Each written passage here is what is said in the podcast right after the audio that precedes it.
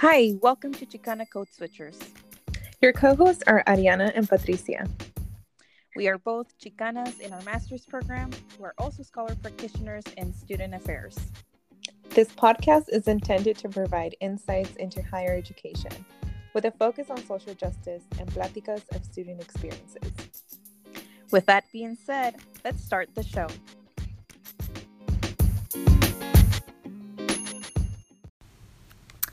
Hi, welcome to Chicana Code Switchers. Um, welcome to this new episode. I'm here with Ariana, and this episode is going to be a wild card, so we don't have any guests. And we're going to refer back to our first episode of the season and just close it and end it with um, some reflection of this past year. And I have here with me Ariana. We- yes, hello. We're actually together live from Sonoma County for the first time in person. So this is going to be really interesting. Um, the fact that we're here both together and um, just closing in the first year.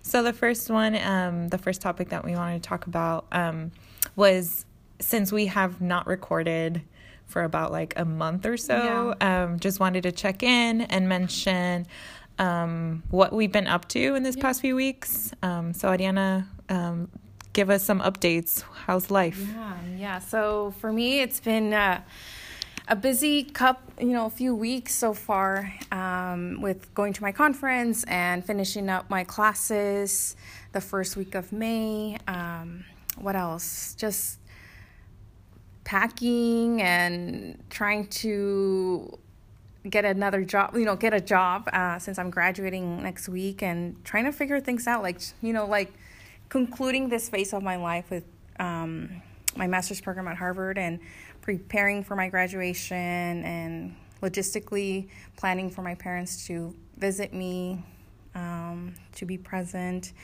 at those ceremonies, and um, yeah, it's been it's been busy. I want to say busy. Um, so yeah, just in between job applica- uh, job uh, interviews and preparing for the next steps. What about you? So for me, it's just been finishing my last semester. I did like a whole like 3 weeks back to back writing assignments. It was like a writing marathon and reading and just turning in all assignments. I think one night I just slept for 4 3 hours, took a 1 hour nap and then just kept writing.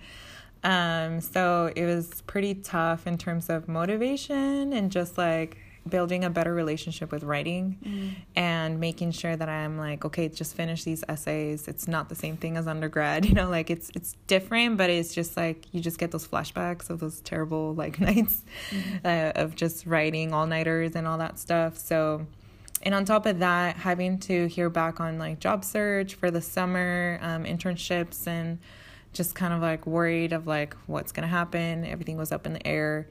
Um, I have more answers, so I did get a summer internship um, at Berkeley. Yay. So I'm super excited. Um, be able to like save some money this summer and then like carry it over for next academic year. As many of you may know, masters is not funded, so everything's like out of pocket, or unless you have a grant. And so it's been pretty nice that everything is falling into place now. Um, yesterday, I did a workshop for this uh, nonprofit program um, to parents, uh, talking about like just basics on funding.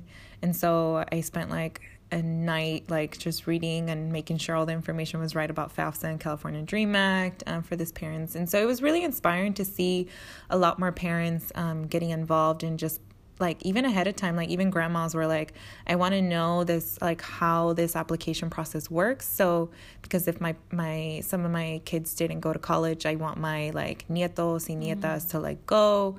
And so that was really cool um and i'm just like thinking like reflecting back i'm like imagine if my parents were like that involved.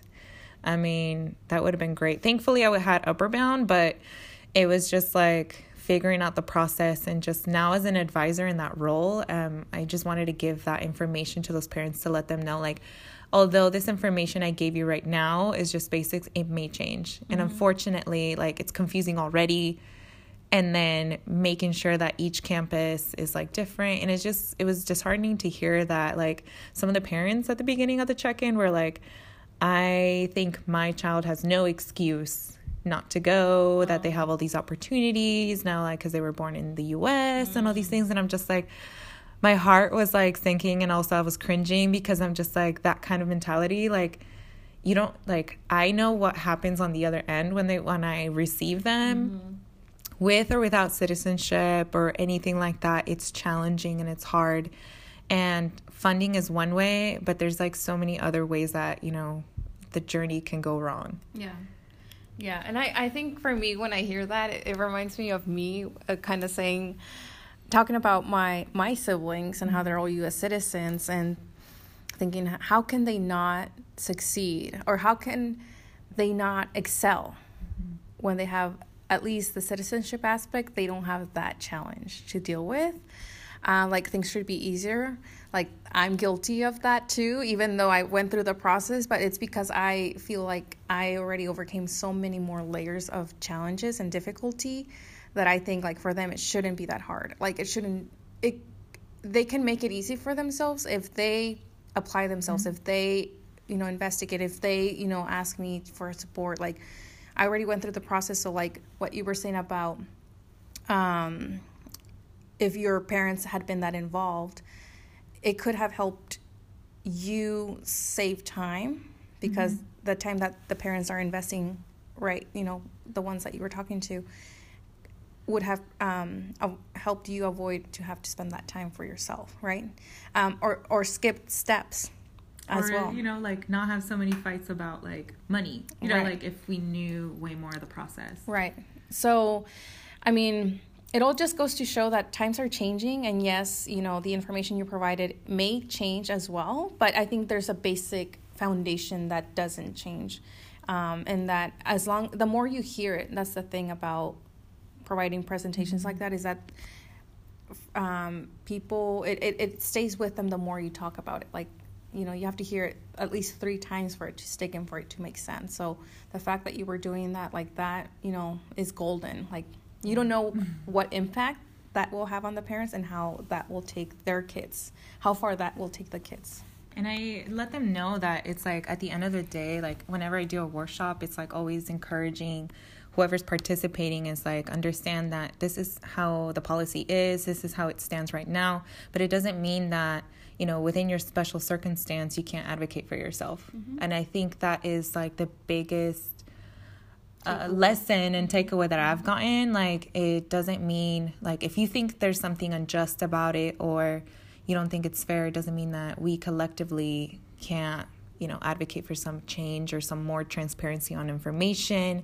And some of the students, like, I let them know, I'm like, um, I have gone to two different CSUs, been to different campuses for your other UCs and whatnot. And, a lot of the things haven't changed. Like the outreach offices aren't getting to the students that need the most information, and the, and none of this has changed for quite some time. So, I told them, and then they they asked me, which I was like, yes, great questions. They're asking me like, why? How do each college or campus decide which college to go to to do these outreach and these talks? And mm-hmm. I'm just mm. like, well, honestly, we're still in this mentality where. Um, they only go to the most selective schools or the schools that they think are college ready which is again the most privileged areas and all mm-hmm. that stuff. And they were like what? They were all outraged. And i was like good you know like now take this energy and, let, and like i was just giving them this insider information. It's like if you get this you know counselor or this teacher to back you up to have this presentation you need to go to the outreach office. Um, and then they asked me like oh when it when is it the best year to prepare these students to? And i was like perfect you know honestly it takes until eighth you know eighth grade really is a key but you know even before that honestly since the day the student is born unfortunately we don't have that much luxury and time and privilege to start mm-hmm. that early but i'm like as long as right now it doesn't mean you can't turn it around yeah. um and so i let them know that it was like important for them to know all these numbers and all that. And then one of the parents was like, entonces, like, no deberíamos de, you know, ganar nada. Like, we have to be that poor. And I was like, yes. Conclusion. Yes. you have to be very, very poor and make nothing to be able to afford that. And she's like, oh, so I need to just, by the end of like, you know, during yes. her junior Strategy. year my child, like, declare bankruptcy or something. I was like, I don't know if you want to do that. You know, it's really up to you. But you know that that's like the more informed you are, mm-hmm. the better decisions you can make collectively. And I told them I was like, I gave you the, all the forms in English. This presentation is in Spanish, but this is for you to have this conversation with your child because you can't make these decisions for them. For them yeah and then i even told them i was like i can't you know as long as you you know you can shout at me you can do whatever because i've had some parents do that um, you can me give me the information and stuff like that but i was like ultimately you have to have this conversation with your child and whoever you're you know helping with that mm-hmm. process so it was a pretty great conversation um, cool to see the mom side on this side like or because mm-hmm. most of them were moms or grandmothers um, but the parents were just like super interested in seeing their viewpoint of college because um, most of the time I just deal with um, college students yeah. all the time, right? Mm-hmm. And That's so, awesome. yeah, so, and then I just helped my sister move out. So it was just like packing and moving things and just taking things up and been driving up and down Fresno to the Bay Area, um, going to graduations, which is pretty awesome, and just trying to transition now into the summer. And so, um, nice that it's over, you know, the first year, and that there's some sort of breather in the break mm-hmm. until like the next academic year starts. So, Ariana, tell us a little bit about what um, completing your master's is like 11 months and in and out, and how's that experience been so far? Like, what's your biggest takeaway that you've had if or some different approaches or if you could do this all over again what would you do differently mm. Yeah, all very good questions. Um, now, being on this end or on this side of the process, um, I think I was, you know, earlier I was telling you how this semester was the by far the easiest. Like I was surprised. Um, my it was it had to, a lot to do with the classes. Like for me, being able to choose my classes of interest with professors that match my learning style like just made it so much more easier and um, doable.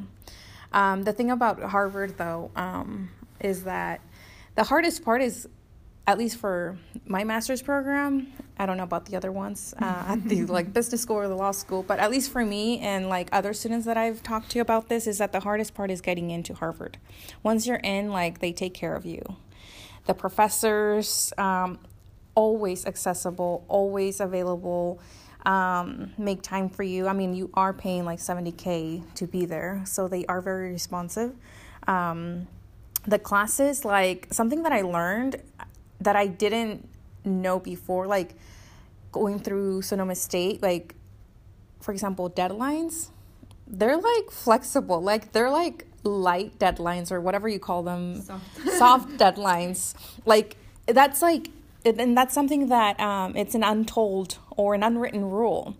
Because for me like when i started the semester like i'm like i'm coming in with this mentality or this expectation that harvard ex- has this level of ex- like expectation of me as a student. Like i need to perform at this level because i'm at an i'm at an ivy league yeah. right? Like i got in for a reason you know, I stated certain things in my statement. I, you know, my GRE scores and like my letters of recommendation stated things about me. And so I feel like I need to like meet those uh, expectations or whatever that was said. And later on, I find out that, I mean, as I go through the process, it's like the my counterparts like my my peers were asking for extensions left and right and i didn't even know that as we were going through the class the required classes that i mm, they were okay. Um, like people were asking for extensions. I'm like, no wonder you're gonna get a better grade because you have that extra time. But versus me, like I took those deadlines like seriously, and I, even if it was like, you know, if I had other things to do and this was like a last minute thing, like I didn't know I could do that, and had you know looking back if i could you know do that i would ask for those extensions too you know like just give myself more time why am i like i didn't know i could I did have the option not to be pressured. Uh, but it was a lot of like unlearning, talking about unlearning, mm-hmm. experiences, strategies, um, approaches from a CSU. Like where the and this is something that I talked to to my high school English teacher um, in December about like like all these things that um, I experienced, and he's like, well, Sonoma State has something to prove. Harvard doesn't. Therefore, that's, you know, that was his reasoning for why they did that.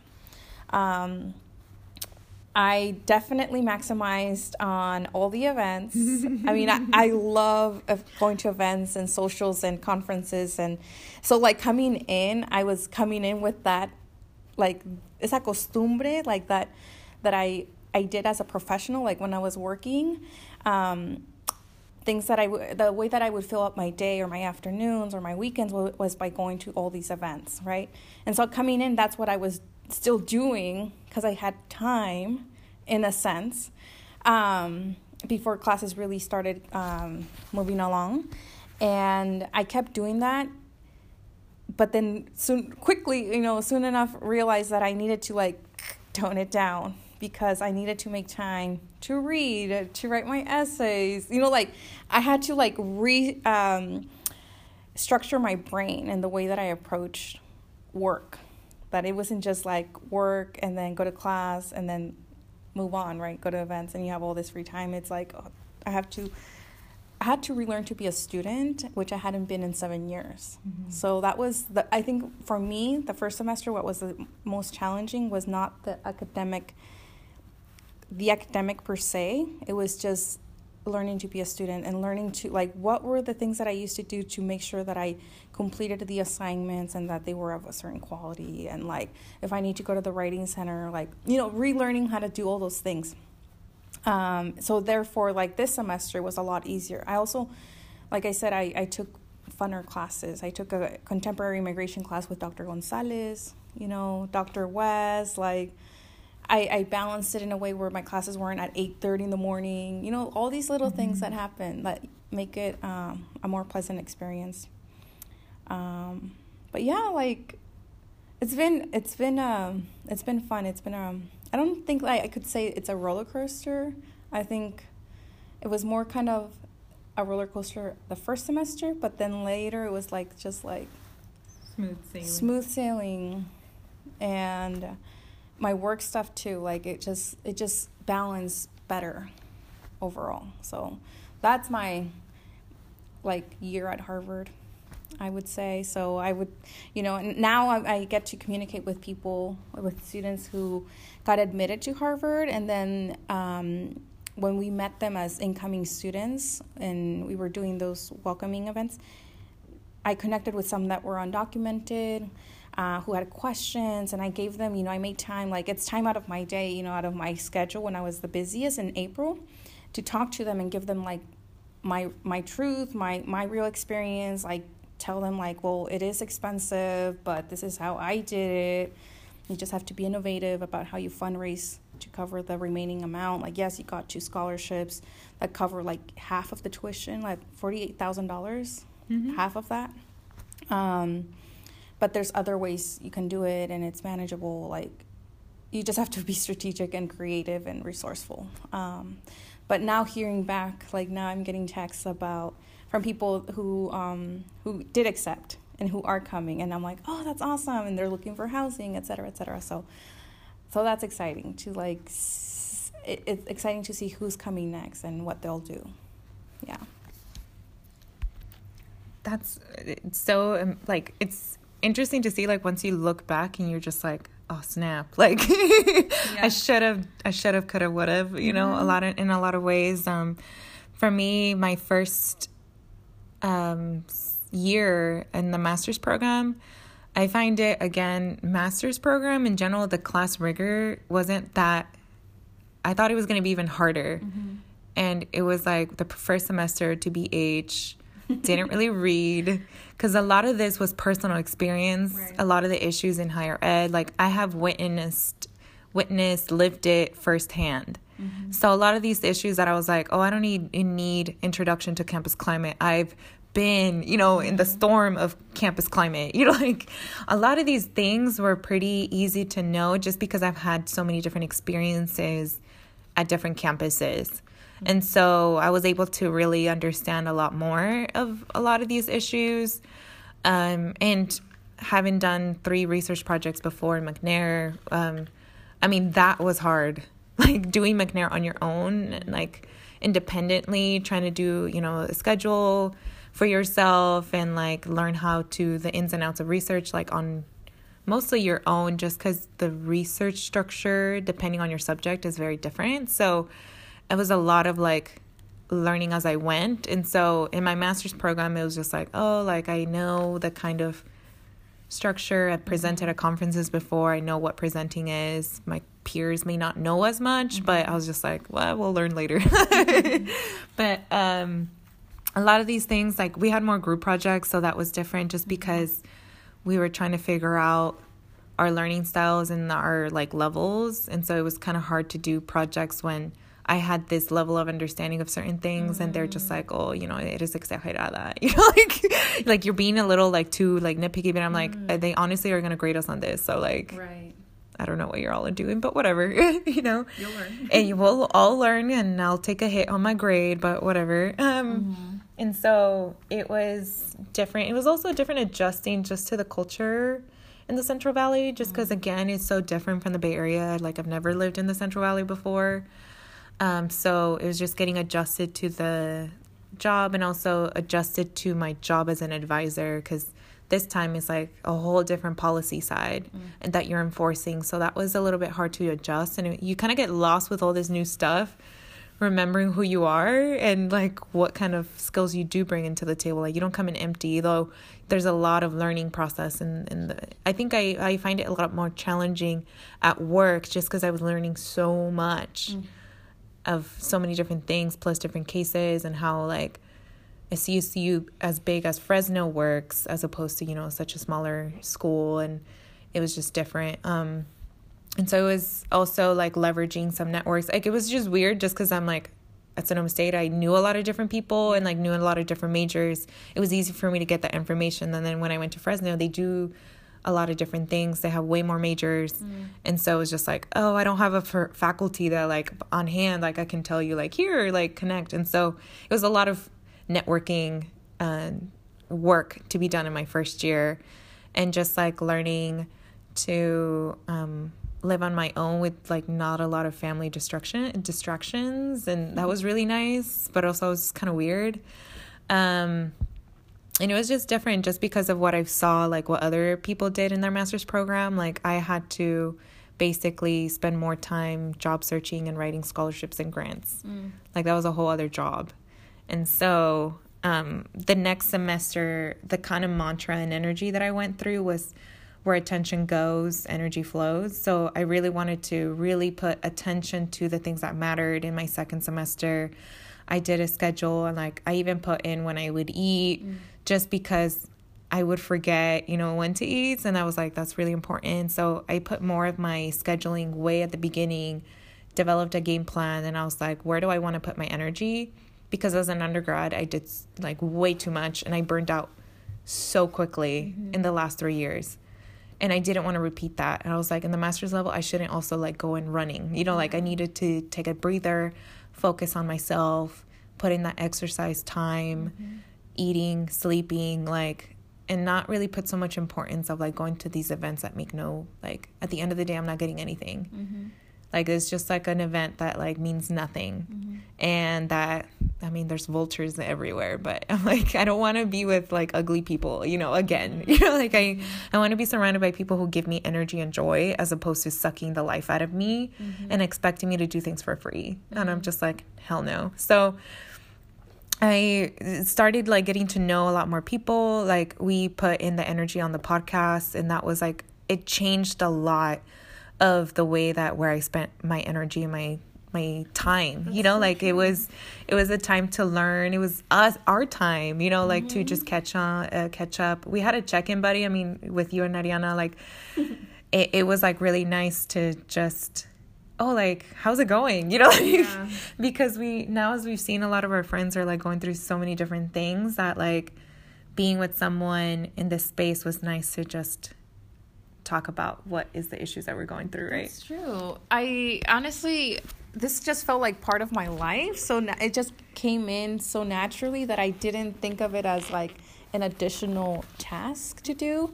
Um, because I enjoy it so much and something that I look forward like every two weeks. Oh, we this is you know we even scheduled it in our in our calendars about like when we would do the recordings, who would we bring in next. Like that was all just very exciting. That it I think that was part of the reason why I enjoyed my semester so much was because I had time to check in with you and, and reflect. Because honestly, like if it wasn't for this podcast, I made no time to look back and, and and analyze how things were going you know and it was really nice to have you all to talk to as well you know to share these things with and um, share networks. share networks and like and get this going. And you know not waiting for the right time or the um, what is it called? Um, for everything to align perfectly you know? It was just like an idea and we ran with it you know and, and it was just so cool to uh, bridge each other's strengths, right? So, um, so it didn't feel arduous or anything. Um, yeah, it, it felt nice that I think we spent more of our energy towards it, our our energies aligning. Yeah, and the visions that we want to do with the podcast mm-hmm. doing. Like it wasn't like do we have the best tech do we have the best mm-hmm. graphics mm-hmm. do we mm-hmm. have the best you know money to like we haven't spent still like no money whatsoever and so that's why we like haven't uploaded on SoundCloud or yeah. anything like other things just because like we have done this project with zero money mm-hmm. other than everything that we just have already and we don't have any podcast prior experience or media tech social media or communications or anything like that and so if we would have waited until everything was perfect and just to hear ourselves like you know there's some people out there that are like they stop themselves and i've done this a few th- times for certain things where i'm like i stop myself just because i'm like oh i'm not the most perfect i'm not the most mm. i don't have this i don't have that like it's always on the i don't haves as opposed to what do i have that i can use and just know that we'll just have odd tech error weird cuts you know in certain things yeah.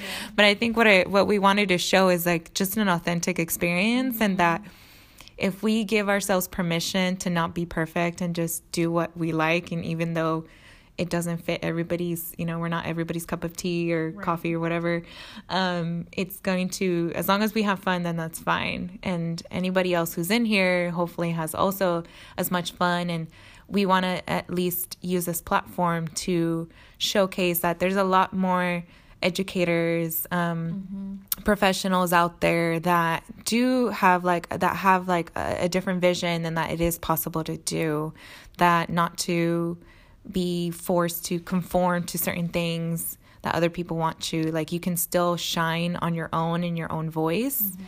and which is so interesting because everyone tells you like be yourself. But i'm like but then they don't really accept your you. Yeah and then they penalize you for it. And so I'm like, no, like we can use different platforms to showcase this. And none of us thought, you know, we would have done this, right? No, I had no idea in December or January that this was going to occur. And so I really appreciate uh, Patricia bringing me in and sharing this idea and making it happen like we did. Yes, you know, we don't have the best tech, and yes, our voices sometimes, especially when we're, you know, recording remotely, me in Cambridge and, you know, Patricia in, in Fresno and whoever, whoever our guests are, are somewhere else. So, you know, just to give you perspective or like context, that's usually how we're recording these um, podcast um, episodes. It's in three, you know, in two different time zones, in three different places.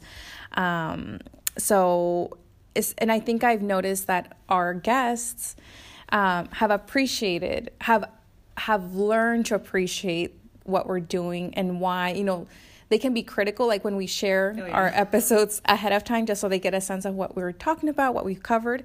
Um, they can be like, "Oh, well, you could have said this," or like, "There were a lot of ums and uhs," you know, like just like giving us feedback for improvement, which we appreciate, and I think we are aware. But it's hard to edit our episode, you know, our podcast because like Patricia said, we're working with like nothing, you know. Um, and we're also like not only having part time jobs and all the other things that we have going on. And so like even as women of color, like we both like have had to hustle and have multiple forms of income and do other things on top of our just basic requirements that we have.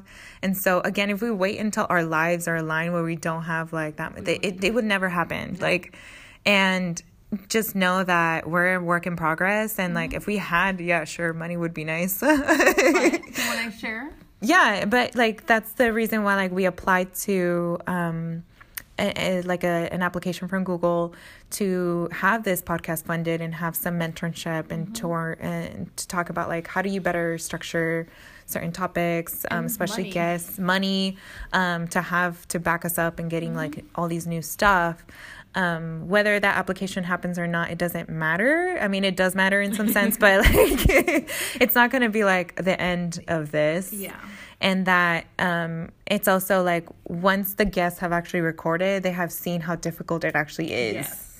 Yes. and how we also have to bounce around the energy that they bring and so we're constantly adapting and it's just like so different like being just like seeing each other through like google hangouts you know as opposed to like and then when they're there they're like they freeze they freeze. And um, that's just something you know that we're sharing or you know this is why i enjoy this podcast uh, doing this podcast so much is because we're able to grow with you all. Like you're growing with us. You're seeing you know the improvements um, as each episode continues. And we're always trying to think of innovative ways and conversations and guests to bring to keep you know keep it interesting. And, and at the end of the day like i it's been really cool seeing how each guest at the end of the day that it's usually their first time recording a Mm-hmm. Podcast. That's awesome, and so they're like oh my gosh i felt so free so Mm. great to like share this.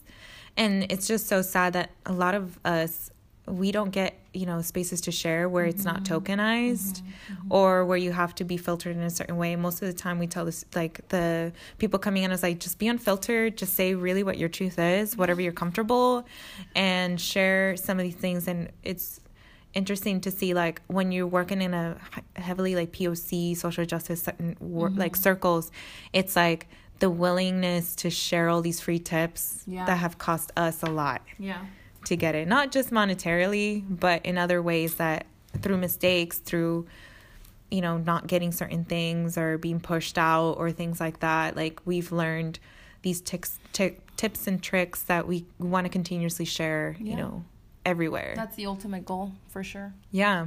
And so um living and then our decision to like move cuz both of us moved to graduate school. And so Ariana if you can tell us what has life been living away from family cuz you completely like moved a whole other side Yeah. of the East Coast. Yeah. I mean, uh, for me, I think I said this in the beginning at the in the first episode, but living away from family or from my parents or my siblings wasn't that difficult because I had been living away from them for a few years where I was on my own, um, doing my own thing. So, and this was and, and moving to Cambridge was actually something that I was excited about. Like I was ready for a change. Um, getting into Harvard and I, I, in looking back uh, into my past year, I say that it's the best thing that happened to me. Um, not just because it's an Ivy League, obviously, and like it's really hard to get it in, but because it came at a time where there were so many shifts going on in my life. Um, just from being rejected from PhD programs, right? And then getting into Harvard, I'm like, okay, bye.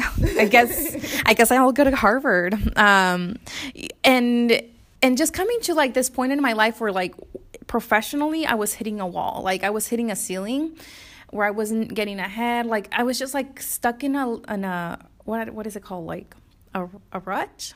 Whatever Like, whatever the I was just saying is? I was just stuck basically. I just felt stuck and um getting into the master's program was like I knew it was what I want like I needed to do next to get ahead, to move up, to like new positions, to get more experience, to get more money. Um and so it came at a time where I just like that was not like an out, but it was a nice like transition for me. Um, so living away from my family was like, yeah, moving to Cambridge because I got into Harvard and that's where the school is. And obviously my parents are like, "Oh, like you have no one there, like you're to be by yourself." You know, parents worry because you're out there by yourself. Um but I I had um the strong belief like that I would find my community.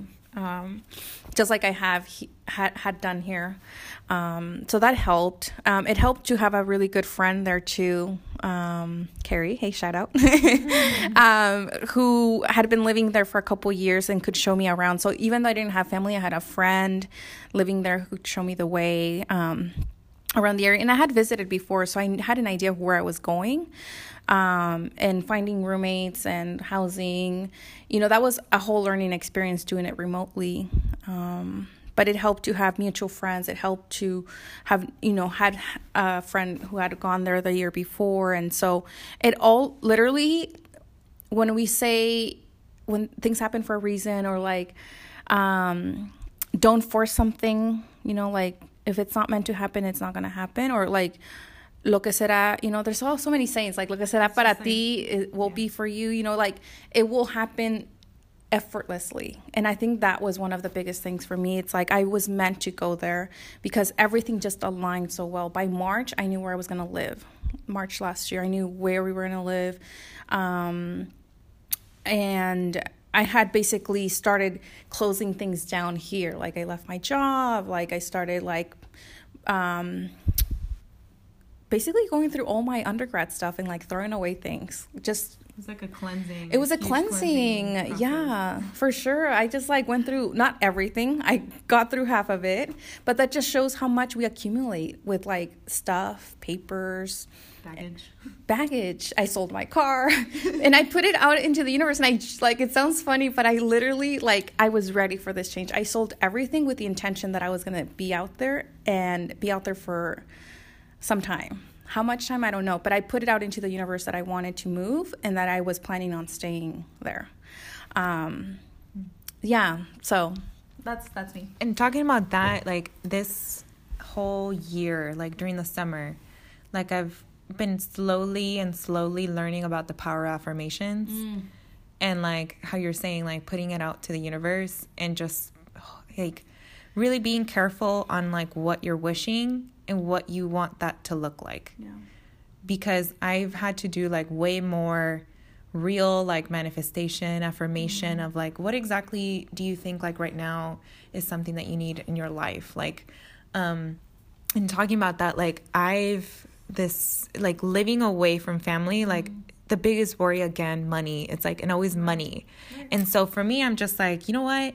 I need to have a better relationship with money. Yeah. and thankfully like through some podcasts like i've been like listening and hearing how like other people on other entrepreneurs and like okay if this career doesn't happen like what are the alternatives? Like what can i do? And so i'm just like you know what girl? We're so creative. You know like there's yeah. always ways to do it. You've done it so far. Mm-hmm. you've come this far. And so for me it's just like putting affirmations always like your money your financial worries are going to be done. Yeah. and even if you had a million dollars you'd still worry that that will be gone you know? And so i'm like no no tienes llenadero you know like in terms of worries and so, how about you just manifest that a lot of these things will happen and focus on the energy of like confidence, mm-hmm. of like you can do it, mm-hmm. like it will be possible. And it's just like I saw on Twitter, like uh, this writer that wrote like affirmations of like I'll have the bestseller, like mm-hmm. I'm gonna do this, and I'm just like hell yeah, like you know what, I'm gonna just put that into existence and make it and manifest it. Yeah.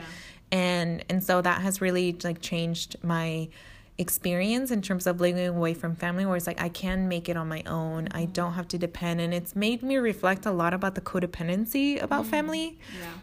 And the abuse and the control and the manipulation that happens and the things that I don't want to like have in my life. Mm-hmm. Like I've been able to like see away from like what is it that like isn't a good feeling. Yeah. You know, like what is holding me back? What are the the unhealthy coping mechanisms that I don't want to continue. Like, again, my relationship with writing, my relationship with money, my mm-hmm. relationship with a lot of different things. I've had to like just reflect and just turn off the noise. And like this past weekend that I was like at home, like I had a huge fight with my family about like boundaries and like physical touch. Like, I don't want to be touched, you know, and how like fucking radical that is in like the Latinx community where it's like my mom was crying. She was like feeling personally like, like Attacked. attacked, you know, and it's just like, and I'm just like, man, like our generation is like, you know, making my dad say things like, you know, el norte te cambió and shit like that. And I'm just like, what the, like, I'm like hit by curveballs like all the time mm-hmm. just because like I've been able to step, step away from all those shits that I'm just like, and then it, you know, it, it's nice to have other friends that have the same vision. So like we're in this bubble, and then when we come back and we're like, what the hell, like, ew. yeah. And that's and that's the thing that that people see about about us like or make assumptions about us. Just because we're not the people you know we're growing and we're learning and we're adapting right? And so and change making ch- intentional changes. And you were mentioning about like um how you were trying to focus on like what brings you joy and what's healthy and all these things. And for me that's been an intention too. Uh, so much that like last weekend I hung out with my friend and we were checking in, catching up on on life, and it was like I was like we were literally at a coffee shop and and I'm like I'm happy, I genuinely am happy. No, I don't have a job lined up, but I'm not worried. There's like so many things that are uncertain, but like with Yes. that foundation and that understanding that you're you're confident in within yourself. Yeah, and that life is great and even when you're with around people it just makes you see like who's un, like who's unstable yes, like energy that people like people not, send like, like just the nerve like yeah that energy is transmitted so i was like sitting there and i was like i'm literally i'm genuinely happy right now like like it's too good to be true because i'm not used to that. I'm not used to feeling safe. I'm not used to feeling safe in the sense like i'm not like thinking about oh like i need to pay my rent or like i need to pay my You're gonna lose bills. yeah that i'm gonna lose something or that i've you know like that energy like that wasn't there. And i was like i'm genuinely happy. I feel good. Like it feels too good to be true. And from there you know what i want to talk about? Yeah. it's like from there's this one book man i forgot what it is but it's um, from this native american researcher science researcher and i'll link i'll write the title of the book um, that one of uh, that a friend recommended it was like about science and um, native american ideology and like the way that they like the past and the oral histories have been passed out it was weird because like it's not something like the narrative and the thing like that i've been used to like hearing. And so it was just like literally decolonization happening. Like and i'm just like okay western thought throw that at the trash. You know like and think about how nature happens and like the the lessons of like nature and people and relationships and things like that. And so that book really talked about gratitude and the gratitude address. Mm. And then I was just like, by you know, in my because I have a, a planner. This is not an ad about, and I and I bought the Panda planner. Yeah, I heard of And it's from the beginning. It tells you like what are you grateful for, and then the second one is like what are you excited about, and an affirmation. And then mm-hmm. from there you go on your list and your your to do list. And so from being grateful, like I have a sense of like I have enough. Mm. Like what what do I have as a, as opposed to looking at the you know all the things that I don't have and what I like don't feel assured that you know like when you feel like you're that sense of joy that you're saying and then you're like oh cuando like is the other f- like shoe gonna fall? Yes. And then when is everything to be like bad you know? And so from feeling in the sense of changing my mentality and the way that i think about you know gratitude it has really made me feel like i have enough. And also like Marie Kondo like bringing what what brings you joy and stuff like that you just feel so peaceful. Like shit can hit the fan 20 like in 360 degrees but you're okay because you know you have all the resources and everything within you that can help you like adapt mold Yeah. have a game plan And I think like this also kind of touches on the fact like my experience at Harvard. Like I'm like versus Sonoma State. Like I was so used to being a certain type of student.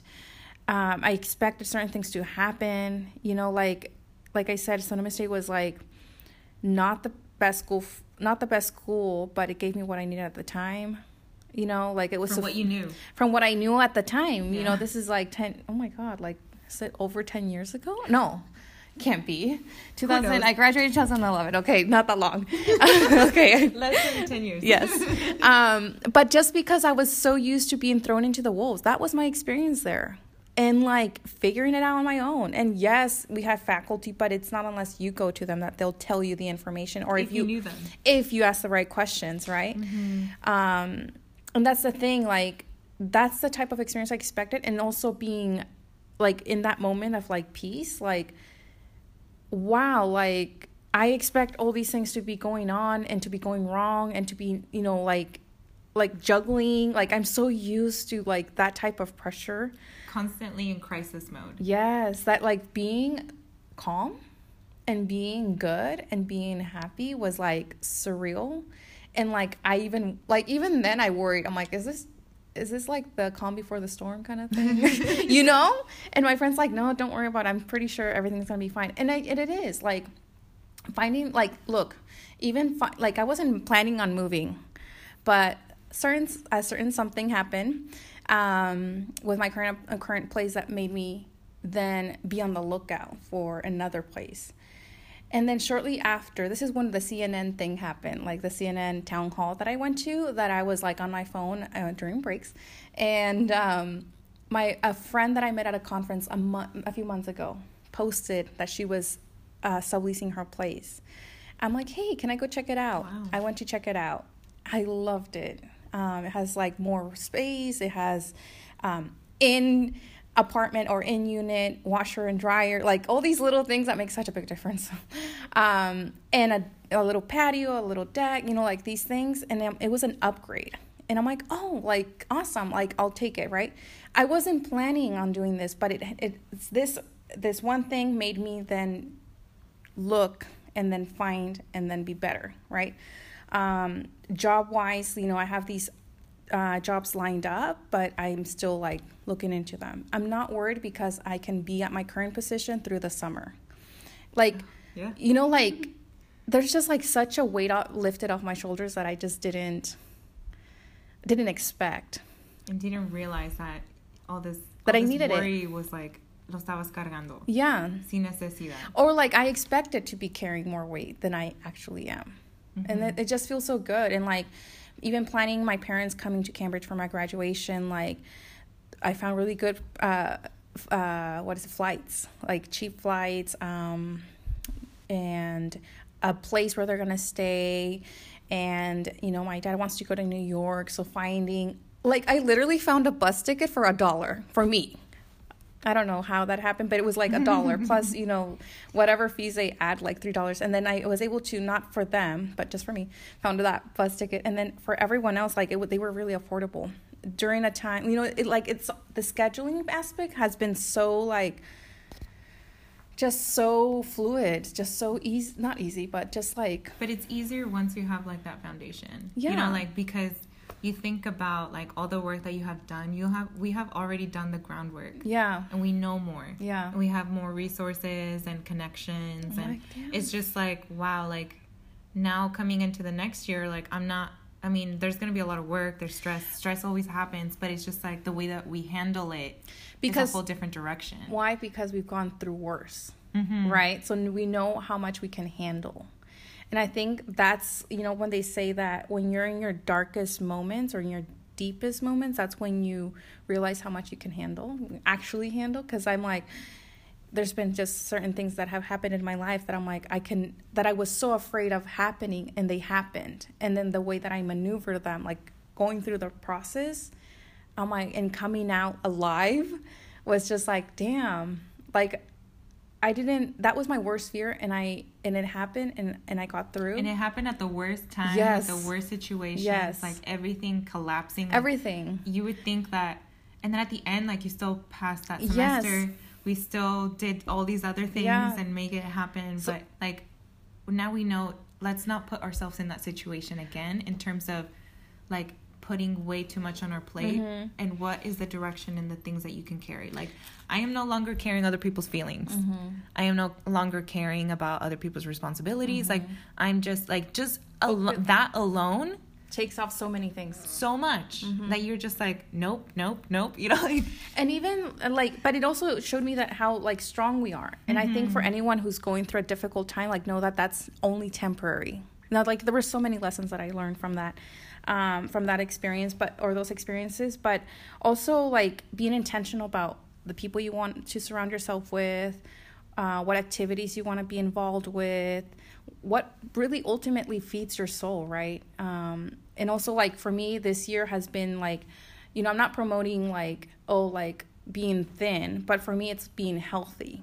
And so going to the gym, like trying to go as much as I can for my health so like I can live a long strength, life. You know, and like and, and, and talk about because there's also like this you know it's it's about learning about disciplining your body to mm-hmm. release that stress and Yes. if that release stress is exercise for you that helps and that's awesome Oh my gosh. right? Yesterday I walked 20 22,000 steps because I was blowing off steam. Like I was just blowing like it was such it was such a good way like I like was able to push myself more because I was like you know like er, but like I felt like the, the, what I've noticed at least for me like um is that I've gained like I've noticed more energy. More energy more energy throughout the week. Uh, yes, at night I'm tired, but that means I go to sleep because otherwise I would stay up late. You know, it, it's really impacted me in a way that it's like I have a sched- I have a routine, something that gives me purpose or something that I look forward to. Yeah.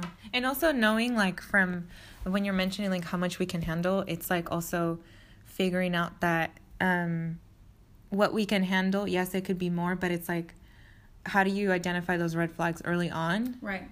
Where you don't want to put yourself in that situation anymore. I don't want to burn myself out. I don't want to be in a toxic environment. I don't mm-hmm. want to be with a toxic person, unstable person that is just soul sucking Yeah. and that I don't feel good. I like I don't want to ever wake up in the morning and think I have to like convince myself to do like mm. to do the little task of like let's get dressed. Right. Let's do your hair. Let's try at least look present. Like I hate that mm-hmm. talk. Like I was just like no like although I I'm not a morning person like either way. so I'm just like but how can I like I like how you're mentioning change my work schedule, change my thing so I am good. So you are good. Yeah. it, it makes such a difference. I'm also not a morning person, but I've had the flexibility. Like with my job, I'm like, I show up at noon. Right? because that's when I'm more functional. If I force myself to get up early to be there by nine, like I'm not going to be happy. I'm going to be greñuda. Like, you know, I'm just not going to be a, Rushed. my best presentable, you know, my best self. Like I'm not going to be awake. I'm going to be hungry, you know? Right. And so, and it's also made me realize like any rejection that happens from here until the path that I am is just pushing me to a better position into like, you know what? I failed or that was a failure, whatever you want to call it for yourself.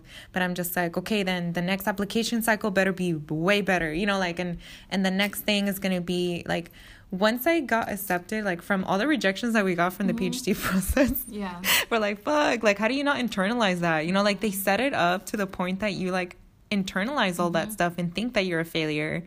But really, like, it's just like not the place and the time for you. And plus, these schools are probably not even prepared to have someone like Yeah. you. And and you better have like a better working situation than exo- like every single day being in a campus that is trying to push you out Yeah. And a work that's pushing you out, which is like a places that we've been mm-hmm. before. And I was like, hell no, I don't want that. So I manifested into existence like the the work environment, the program that I'm in, and all these other people that I'm in. Like everything from there, like how you're saying, like mm-hmm. once I got all these rejections and I got that one yes that mm-hmm. worked, all the yeses came in. And it was like it worked out so perfectly to the point that you're just like, this is like someone's pulling a trick. Yeah. You know? And I think it's it it reorients you, right? Because you wouldn't have considered possibly Fresno State. I don't know. Um, My whole mind was somewhere else. yeah, we were shooting, and the thing is, it's also good to shoot for the stars because you never know, right?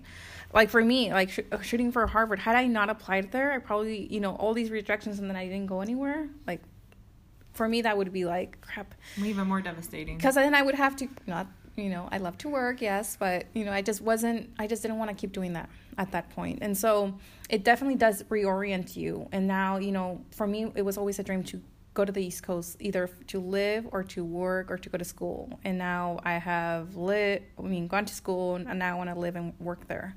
Um, so it definitely like I think rejections are like in a way Redirections. redirections. I think that's the best way to put it. Um and also to your point like they may not be ready they may not be the right places like the people on these admissions committee like we don't know these people they don't know you like honestly they can't some people make decisions based on like what type of student they are looking for And also think about this like admission scandal. Like exactly these seats have already been bought. exactly So like how how can you like win at something that is one totally out of your control and two predetermined it's been corrupt. yep you know like Yeah, so that's why we can't be hard on ourselves. Like not depend on some something to happen or an outcome for our happiness. It's like okay, it's within. it's within. Like we will ha- be happy if we get in. We will be happy. You know, always having these plans. Like we will be happy if we have this this other thing happens, right?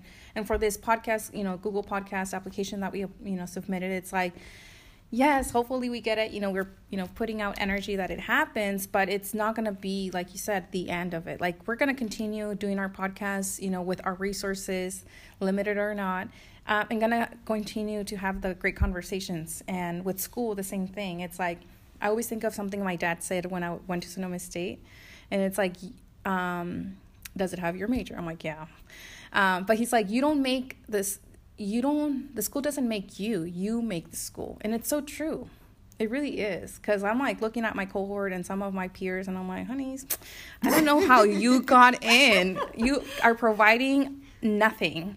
You are return not that there's something wrong but returning to the same old job you had. Then like what's the point? Like aren't we here to change something? Like to change the future for others and like to have the space to reflect on like what can we do something different. yeah And unfortunately, what I've seen so far is that it's just graduate school and of course undergrad too, but I feel like more graduate school in terms of the professional life afterwards mm-hmm. is just perpetuating, regenerating Yeah. the same kind of level of people. So I think from any of this lesson is like don't put so much of your energy of the school or the title or all these things. Yeah. It's like really think outside of all these titles and identities that you have, who are you at the end of the day? Yeah. Are you a happy person or a miserable person that's mm-hmm. making other people miserable? Mm-hmm. And it's it's so hard for like to do the work that we do just because the solutions are so easy, but people make it way more complicated than it Yeah. needs to be. oh my gosh Like they make it impossible because it really is the mentality that people come in, the ideas, the un, like so much unlearning that they have to do. structure, Structure. systems, things that are. And think about like all these traumas that they have on healing shit that they come in with and it's just like so much work that we are doing on our own that like a lot of people aren't doing it. Yeah. And that um even like looking at my old friendships, my relationships and all that stuff and I'm just like we're at a whole different level. Like I evolve so quickly. And that's why sometimes our parents. I mean, I haven't been home yet. I'm gonna go home this afternoon, but I if I spend too much time with my family, that's one of the things that I notice. It's like because I've been removed from the space, they've continued to do their thing, their you know their daily stuff in the same place, and the, you know like doing their La misma cosa todos los días. Yeah, basically. And I've been removed from that. And so coming back, it's like, oh, like I'm new, right? I'm new again. And they're excited because they haven't seen me. But um, should I stay there long enough?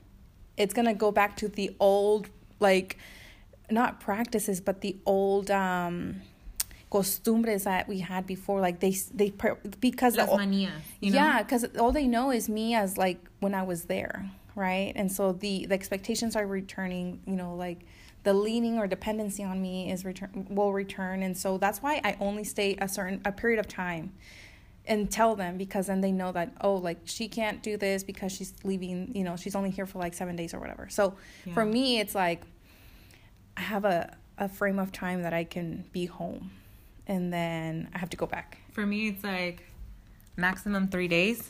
if it's consistent three days, like Yeah. at home.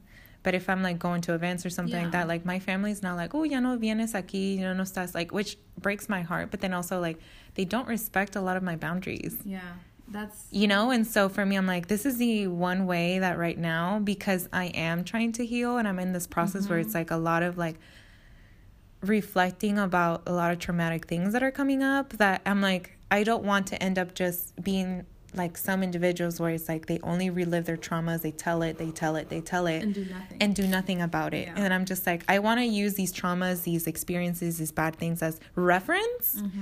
but never as something that's part of my identity where I don't want to let it go. Yeah. I'm like, I want to talk about my, you know, happy self, which I hate on the scholarships because they always like want poverty porn Yeah. and trauma porn. Yeah. That I'm just like, damn it, I'm trying to like move past and just move on. Which makes me question, like, what do like, you know, the majority culture, white people, what do they write?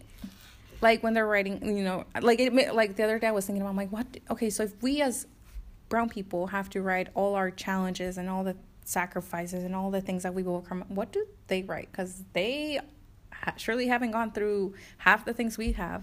Well, I mean, they probably modify as the victim. I haven't gotten these because you know These I am white. You know, like victim role, right? And so I'm like, I'm I want to stop having this like victim mentality, which mm-hmm. a lot of people feel like probably Have to use think that that's like traumatic or like problematic statement for me, mm-hmm. like saying that. But I'm just like, I honestly like looking back, I'm like, I don't want to be a victim. I don't want to be seen as petty Pobrecita. pobrecita, like, oh, no sabe hacer nada. Like, yeah, it's fucked up that our family has had to go through these circumstances. Like, that's fucked up.